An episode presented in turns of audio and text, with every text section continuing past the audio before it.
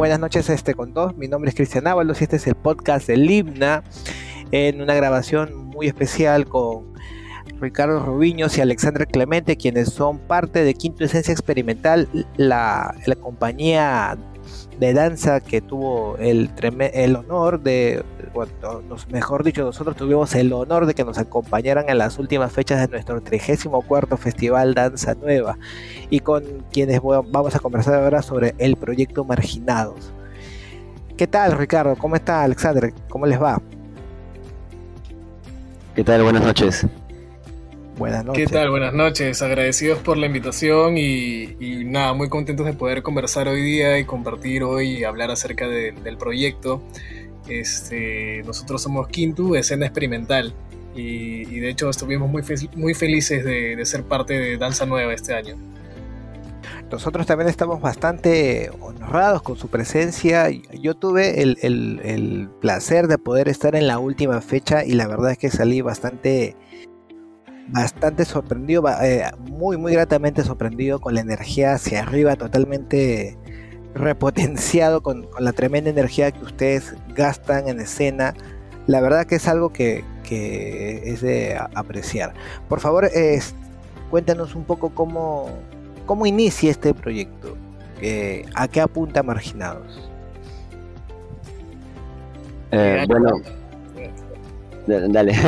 Yo voy a hablar un poquito de cómo comenzamos con este proyecto. Bueno, nosotros como Quinto ya tenemos 3 años de formado. Nos formamos en el 2019, para hablar un poquito del colectivo. Somos 3 compañeros, bailarines de folclor, que hemos compartido en realidad experiencia dentro de la danza, juntos trabajando ya desde hace más de 6 años más o menos. Y hace justamente 3 años que decidimos fundar este colectivo. Y a partir de ahí hemos ido comenzando a desarrollar bastantes ideas. Somos 3 mentes y ahí siempre hay una cuestión interesante en el compartir de ideas. Y fuimos construyendo en realidad varias propuestas y entre ellas estuvo esta. La idea de Marginados en realidad surgió durante el 2020, más o menos, como idea, como proyecto. No sabíamos si iba a llamar Marginados ni nada por el estilo, pero que se basaba bastante en nuestras experiencias que habíamos tenido como bailarines independientes, como personas, como bailarines de folclor, como personas también que vivimos en la capital, en Lima y todo lo demás, y nuestras experiencias también dentro de la urbanidad. Dentro de eso llegamos, nos encontramos con este espacio que es la Tacora, que es un mercado, no sé si de repente todo el mundo lo conozca, pero es un mercado donde llega bastante, por así decirlo, objetos usados, ¿no? Es un mercado de objetos usados y eso es un espacio que siempre nos llamó mucho la atención desde la primera vez en que nos encontramos con ese espacio. Hablamos de mercado que está en la primera cuadra de la avenida Aviación, ¿no? Claro, así es. Claro, Tacora. Sí, bueno. Y eso fue un punto de partida muy importante para nosotros para poder crear este proyecto. Y como punto de partida, como punto de inspiración en realidad, ¿no? Entonces lo tuvimos como en stand-by de ese momento, pero más o menos desde ahí vamos a partir. Y luego el proyecto comenzó a tomar distintos rumbos y construirse de otras maneras también durante el otro tiempo en el que seguíamos trabajando, ¿no? Y justamente en este año es que le dimos justamente impulso a este proyecto y ya fuimos construyéndolo de otras maneras, ¿no? Entonces, bueno, Ricardo creo que puede seguir comentando un poco más. Nosotros como colectivo, nuestra búsqueda en la danza y nuestra investigación y nuestro interés es básicamente que a través de la danza, a través del movimiento y la investigación, plantear más preguntas que respuestas, ¿no? Entonces Tacora fue un detonante increíble de preguntas. Y nos fuimos encontrando con el concepto de margen, con el concepto de contemporáneo, ¿no? Y y fue un gran impulso para comenzar a movernos y a investigar más, y es con eso que también llegamos a encontrarnos con esta manifestación popular del pueblo de Unamen, del caserío de Unamen que se encuentra en La Libertad, que tuvimos un trabajo de investigación durante el proceso creativo de Danza Nueva, durante el espacio de creación. Fuimos para allá a investigar esta danza. Lo curioso y la afinidad que surge con esta danza y con el concepto de margen y de contemporáneo, en realidad, es muy interesante, porque es una danza que las pachacas, la danza de las pachacas, que se encuentra al margen de cualquier estudio académico. El lugar se encuentra al margen incluso de actividades económicas de la actualidad. La misma manifestación cultural está completamente alejada de ser un producto mercantil, ¿no? Entonces tú vas allá y hablas de las pachacas, tienes que presenciar las pachacas, pero no hay ni siquiera un pequeño mercado de las pachacas, ¿no? Entonces al impulso interesante que nos da el mercado de Tacora, durante el proceso en Danza Nueva se suma esta manifestación popular del caserío de Unamen en La Libertad, que es las pachacas, que gracias a Kari y a William Levy, que nos recibieron allá, que nos dieron la oportunidad de la investigación y nos atendieron bastante bien y nos brindaron toda la información necesaria, pudimos contrastar un poco estos temas, ¿no? con el proceso creativo. Háblanos un poco más, por favor, o háblenos un poco más de la danza de las pachacas. Tiene mucho que ver, según entendía, a medida que apreciaba la obra, con un tema de almas en pena, ¿no? Entonces, ¿cómo así este tema? O me gustaría escucharlos cómo relaciona ese tema con Tacora.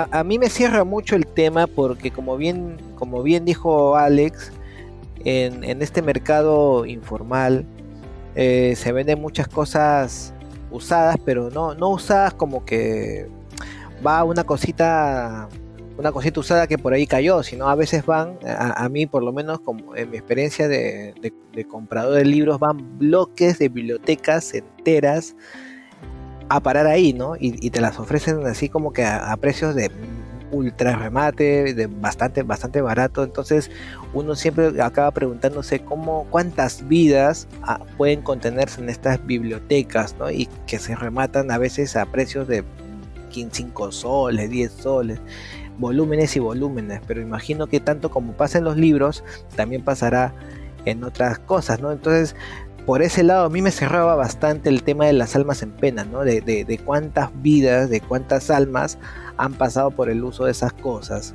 que en Tacora se ofrecen. Pero ¿cómo ustedes lo enfocaron? ¿Cómo relacionan pachacas, con este espacio en esta parte de la ciudad? Yo creo que algo fundamental, que justamente lo estaba comentando Ricardo, era con el concepto que comenzamos a desarrollar de margen, ¿no? Cuando comenzamos a desarrollar este concepto de margen, fue justamente muy importante para nosotros como para poder ir relacionando justamente todos estos detonantes que teníamos. Entonces, por ejemplo, en el caso de las pachacas, para poder hablar un poco más de la danza, tiene una connotación bastante religiosa, ¿no? Religiosa católica.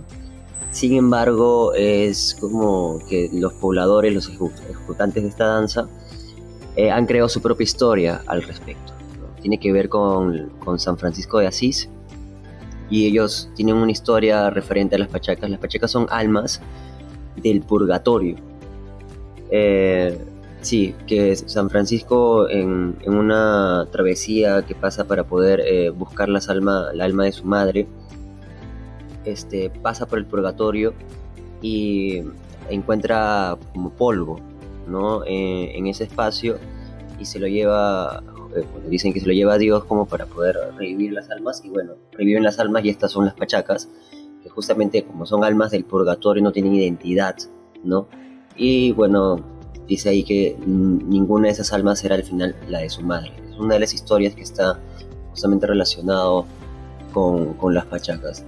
Esa historia nos pareció muy interesante porque estamos hablando de almas que están en el purgatorio, no están ni en el cielo ni en el infierno, sino justamente están en el margen, ¿no? Y eso nos pareció muy interesante, que nosotros al encontrarnos con eso, ¿no?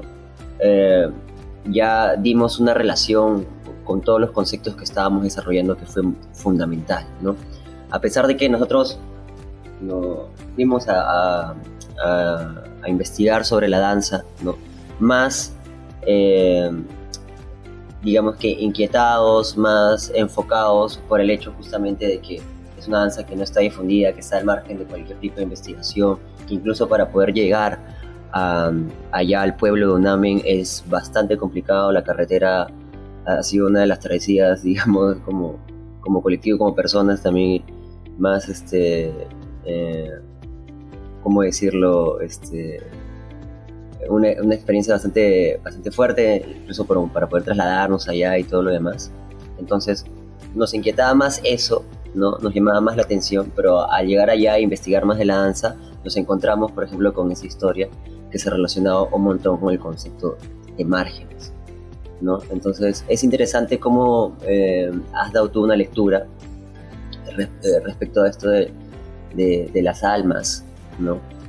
Porque tiene mucho sentido, y justamente a pesar de que nosotros construimos desde estos conceptos que vamos desarrollando, siempre, como dijo Ricardo también, más nuestra intención es de poder generar preguntas y lecturas propias mediante cómo nosotros vamos relacionándonos justamente con las imágenes, con los objetos y cómo lo vamos expresando en nuestra danza, ¿no? Entonces es bien bacán, interesante escuchar que das esa lectura que tiene mucho sentido y cómo lo podemos contrastar justamente con la investigación que hemos hecho. Ahí, ya que hablaste de los objetos, sobre todo los que se utilizan en escena, hay uno particular que llama fuertemente la atención, que es una muñequita. Esa muñequita tiene historia, me gustaría que por favor nos la puedan compartir. ¿Cuál es la historia? Sí, sí. Una historia muy particular y muy personal también, me parece. Sí, o sea, el proceso y la manera que tenemos de trabajar con Ricardo, que ya lo conocemos bastante tiempo. Él desde la dirección le gusta trabajar con artistas creadores, ¿no? Entonces él da una indicación, en este caso fue que nosotros trabajemos un concepto y que en base a ese concepto nosotros llevemos un objeto, que decidamos nosotros llevar un objeto. Y a mí me resonaba mucho el objeto de la muñeca, de Charito, ¿no? Siempre la he tenido ahí, siempre, es más, la tengo en mi cuarto, a mucha gente le da miedo, a mí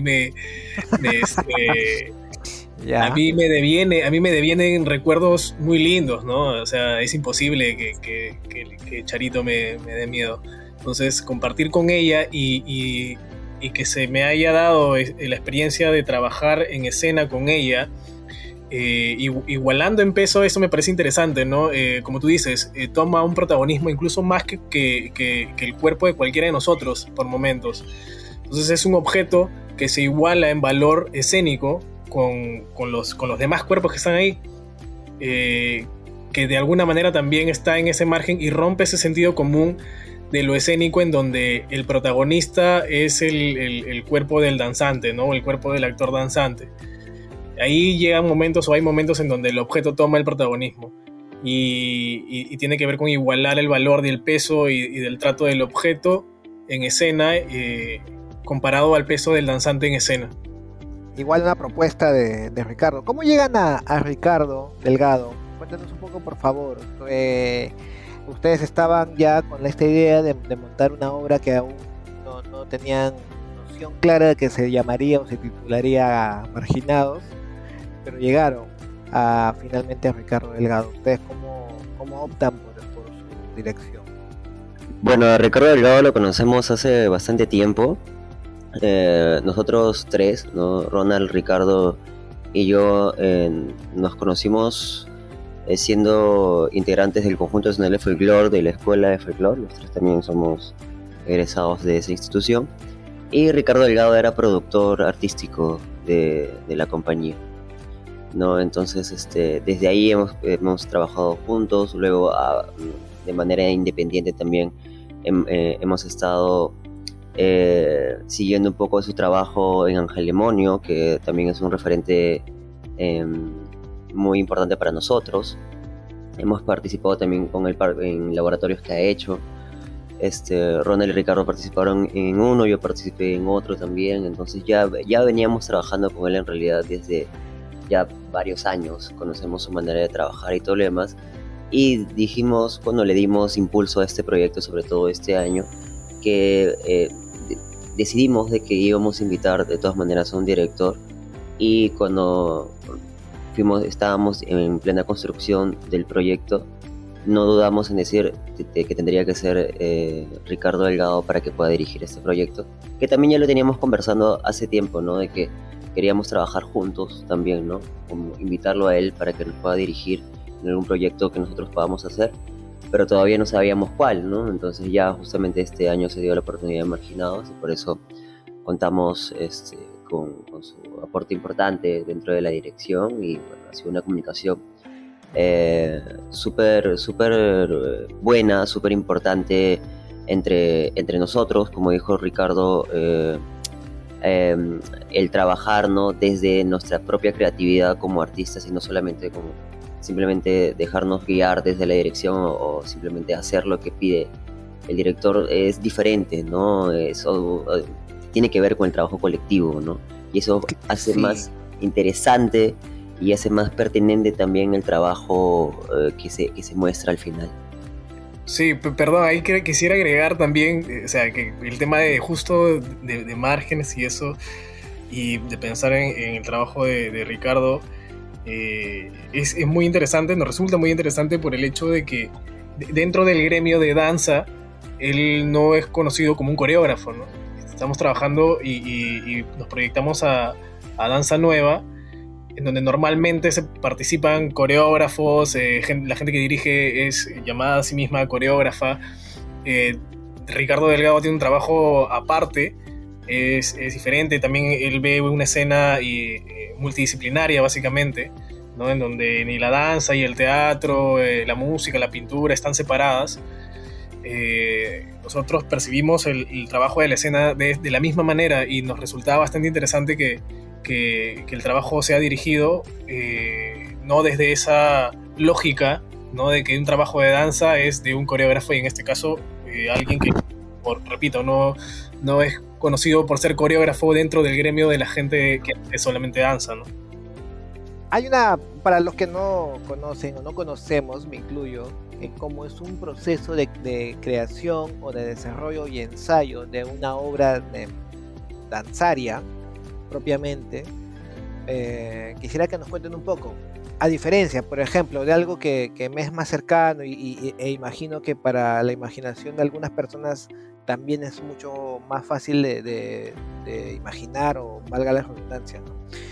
Un proceso teatral, ¿no? O sea, llega un director, le propone un grupo o lo que sea, un libreto, el director lee y evidentemente sobre la base de ese libreto, una dramaturgia, en la mayoría de los casos, empieza a construir una obra, ¿no? ¿Cómo cambia ese esquema cuando se trata de un tema de danza, y más aún cuando invitas a una persona, a un coreógrafo, un director distinto del tu grupo, para que se haga cargo del planteamiento escénico? No sé si, Ricardo, tú tienes alguna respuesta para eso. Sí, o sea, de hecho siempre hay, como bien acabas de mencionar, versiones hegemónicas, un orden, ¿no?, que normalmente se lleva, una bajo influencias, ¿no?, que como lo que debería ser de alguna manera. Conocemos a Ricardo, sabemos que no trabaja exactamente en ese orden, y nosotros nos gusta también la manera de trabajar desde el acontecimiento, más que nada, ¿no? Entonces es plantearse el tema, conceptualizarlo mucho, hacer muchas preguntas respecto a eso, y luego siempre provocar el acontecimiento, que quiere decir juntarse en el espacio, poner el cuerpo al tema proponer sobre el tema, sobre los impulsos, en este caso, ¿no? Tacora, las pachacas, la investigación de las pachacas y cómo estos impulsos y estos diálogos se van generando. No existe en nuestro caso y en el proceso de Marginados tampoco un orden, un guión claro de inicio a fin desde que nos sentamos el primer día. No existe. Eso se va dando conforme los acontecimientos de cada día vayan contribuyendo con el proceso creativo. Uno llega con una idea, uno cambia algunas cosas durante el proceso, dialoga más con algunos objetos, con otros menos, se prueban un montón de cosas, y el acontecimiento mismo y el pasar de los días, el pasar de los movimientos, el diálogo con los objetos le va dando una dramaturgia conforme va pasando el tiempo del proceso mismo. Va cayendo por su propio peso. Dentro del espacio de creación, también los cuerpos de los danzantes que se involucran, vamos entendiendo poco a poco esa dramaturgia que se comienza a generar. Sí, justamente ahí para poder seguir comentando al respecto, esta manera diferente del planteamiento justamente es bastante interesante, y es el motivo por el cual también decidimos que Ricardo Delgado nos pueda dirigir en esta oportunidad, porque esa comunicación justamente es la que íbamos a poder coincidir en nuestra manera de trabajar, ¿no? Entonces no es esta manera tradicional, por así decirlo, ¿no? De simplemente llegar tú al espacio y, ¿no?, que te entreguen tu libreto y simplemente hacer lo que te diga el director, ¿no? Sino más bien es al revés, y que justamente alega a esto del artista creador, ¿no? De que nosotros somos las personas que tenemos que llegar con material, con información, con alguna propuesta de movimiento, con alguna propuesta en la escena, traer nuestros objetos, desarrollar un lenguaje, una dinámica, ¿no? Y irnos generando nuestras propias estructuras para que eso después lo podamos comunicar como grupo, y justamente la labor de acá del director sería justamente ir editando, decidiendo cosas o seguir provocando, ¿no? Aumentando, alimentando justamente esa información que nosotros mismos como bailarines, como artistas escénicos vamos generando. Entonces la dramaturgia se construye en el propio proceso, ¿no? En el propio hacer, y creo que eso es bastante valioso porque genera una información, genera una imagen mucho más sincera, ¿no? Que realmente compartimos porque está sucediendo en el momento, se va dando en el momento, ¿no? Entonces creo que eso es importante, y es justamente a lo que apostamos también como colectivo para poder plantear nuestras propuestas. Hay una cosa que ya más o menos empiezo a asociar las palabras y los conceptos de los que estamos conversando de esta manera. Creo que fue Alexandra quien nos comentaba que tiene una carga religiosa católica directamente esta obra, pero también diría que se va moviendo como que, y nunca mejor dicho, al margen del ideario cristiano católico, y ya lindando con la irreverencia, quizá la herejía, porque a Charito la vemos reconvertida en una especie de niño Jesús, en una especie de imagen santa, sí, literalmente un santo, ¿no? Porque creo que hasta la sacan en procesión, y para mí el momento culminante, que es así un éxtasis, es verla en el nacimiento con las lucecitas. Me pareció un momento sorprendente, de éxtasis, simplemente. Yo ya estaba extasiado en ese momento cuando sí, es interesante el significado que le comienzas a dar tú a los símbolos que vas viendo, ¿no? Y nos parece, y también es algo con lo que coincidimos como colectivo, ¿no? Detonar varias versiones de lo que la gente va viendo, ¿no? Que no hay una versión única de lectura del trabajo y de la obra de Marginados, ¿no? Mejor dicho. Y tiene que ver también con el tema de las pachacas. Hablábamos nosotros y siempre decíamos respecto a la investigación que hacíamos sobre las pachacas, cómo es que las verdades se van creando, las verdades se van generando, se van construyendo. El pueblo de Unamen tiene una versión muy propia, esta que comentó Alex, ¿no? de las pachacas y de San Francisco de Asís, que salva a estas almas que están en el purgatorio en búsqueda de su madre. Es una versión muy de Unamen, ¿no? Del lugar donde nacen las pachacas. Y así como las verdades se crean, dentro de lo escénico también existen las verdades hegemónicas que se van creando y que van tomando posiciones como verdaderas, básicamente, ¿no? Entonces, nosotros también trabajamos sobre ese margen y simplemente el utilizar detonantes de símbolos de lo que vimos de las pachacas, de las acciones, de la resignificación que tenemos con los objetos con los que trabajamos en escena. Entonces devienen por ahí unas... O la gente puede ir asociándolas con las versiones con las que se puede ir encontrando, ¿no? Con lo que la imagen le deviene en cada momento de la obra. Eso me resulta bastante interesante el trabajo.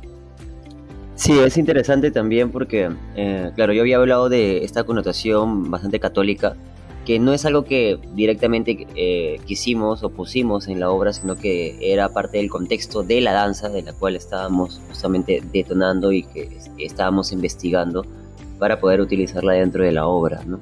Entonces, pero algo importante que trabajamos con Ricardo Delgado era justamente de poner el cuerpo para poder generar justamente estas preguntas, ¿no? Poner el cuerpo, poner, digamos, la imagen, ¿no? Generar estas estructuras sin alegar a verdades, ¿no? Sin poner como verdades o decir esto está sucediendo, o comenzar a buscar críticas desde otro tipo de posición, sino más bien era generar una comunicación a través de todo el trabajo escénico y que cada persona le pudiera dar una lectura particular y que lo pueda asociar desde su propia perspectiva, también desde su propia historia, ¿no? Entonces, hay personas que han visto, como tú lo has mencionado también, mucha connotación católica, religiosa, pero también de repente esto de la herejía, de la irreverencia. Otras personas la han asociado con otras cosas que más le han llamado la atención, como los objetos, como los catres, como el movimiento, ¿no?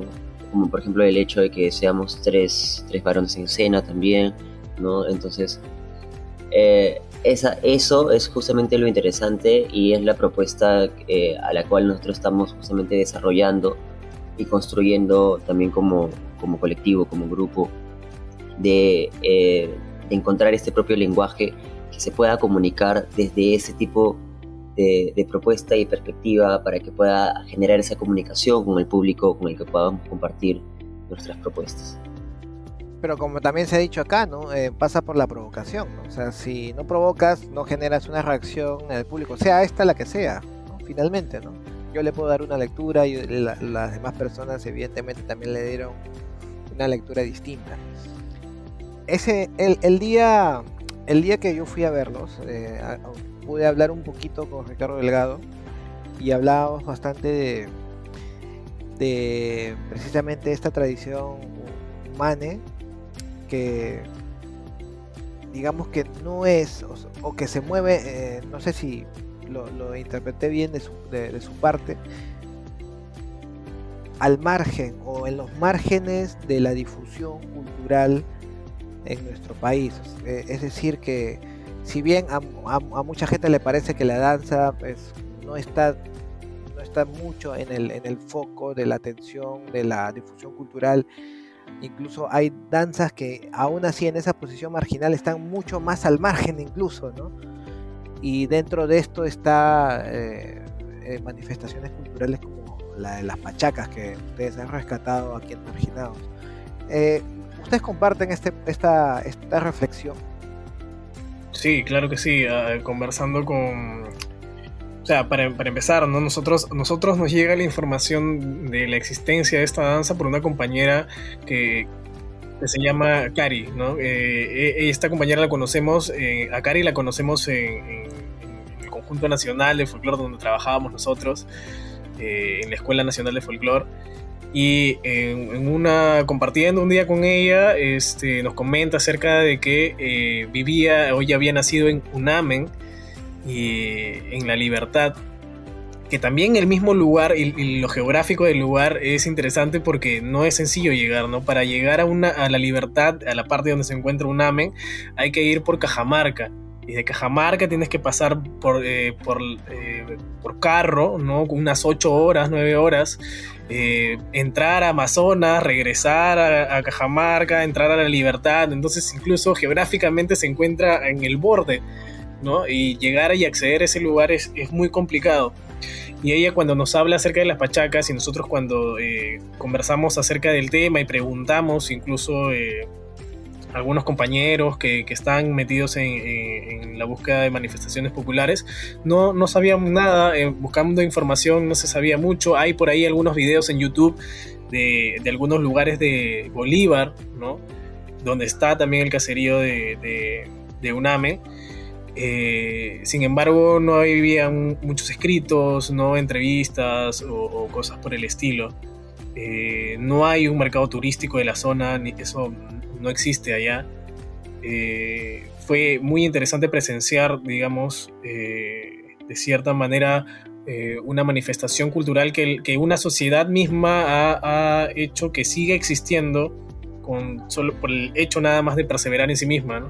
Perseverar en sí misma como sociedad, y de lo importante que es esa manifestación cultural para ellos, para que durante tantos años, sin necesidad de un mercado, sin necesidad de una... intención turística, esta manifestación haya seguido existiendo, ¿no? hasta estos momentos, en la actualidad. Bueno, chicos, muchas gracias por su tiempo, gracias por la buena disposición, pese a todas estas digamos, intervenciones de Charito que nos quiere hacer nos quiere hacer tropezar en esta grabación. No sé si quisieran hacer un comentario final, contarnos qué se viene de Quinto Esencia Experimental, algo que nos quieran complementar.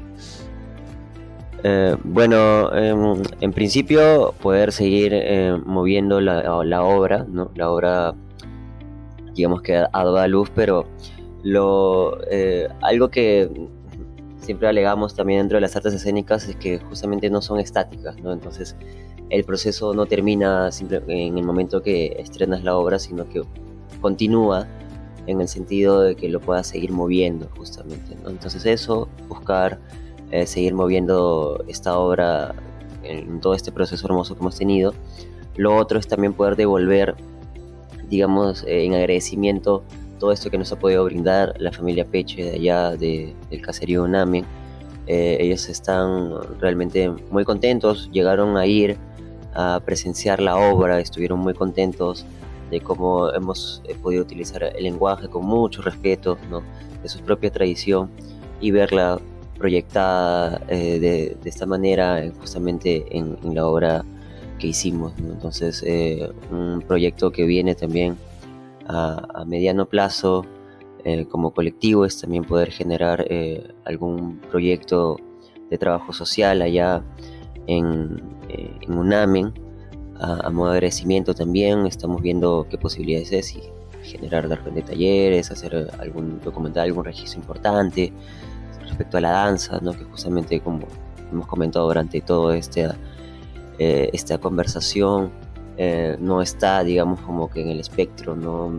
ni del Estado ni de la difusión cultural en el país, ¿no? O en otros lugares. Entonces eso es una de las cosas que se viene, y nada, invitarles a todas las personas que nos puedan estar escuchando, que nos puedan seguir en nuestra página de Instagram y de Facebook también, que estamos cada vez también tratando de poder ahí también ir dando información respecto a nuestro trabajo, que es importante como para poder seguir difundiendo nuestro trabajo como colectivo.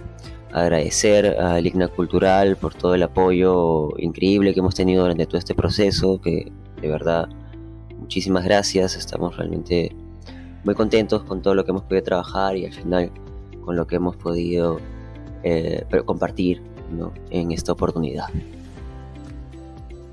Sí, y agregaría ya que no hemos podido estar todos, todo el equipo que trabajó en el proyecto aquí hoy día, mencionar, ¿no?, la labor y el trabajo en equipo que se hizo desde la dirección con Ricardo Delgado, en escena Ronald Piminchumo, Alex Clemente y quien nos habla Ricardo Rubiños, desde la asistencia y dirección Mariana Lam, y en la música el trabajo de Carlos Clemente, ¿no? Todos hicimos el trabajo en colectivo para poder apostar por el proyecto y seguir apostando por el proyecto todavía. Ese es un tema importante que estábamos dejando injustamente de lado, no solamente a los compañeros que estuvieron con ustedes, sino la música que envolvió de una manera maravillosa la puesta en escena, ¿no? Cada momento, cada instante, la obra fue acompañada por una música precisa para cada uno de esos de esas sensaciones que con las que uno va avanzando a lo largo de toda la obra. Ricardo, Alexandra, les agradezco bastante una vez más su presencia esta noche y bueno, ojalá que podamos tener una siguiente oportunidad de conversar, y con nosotros será hasta una siguiente oportunidad. Hasta pronto.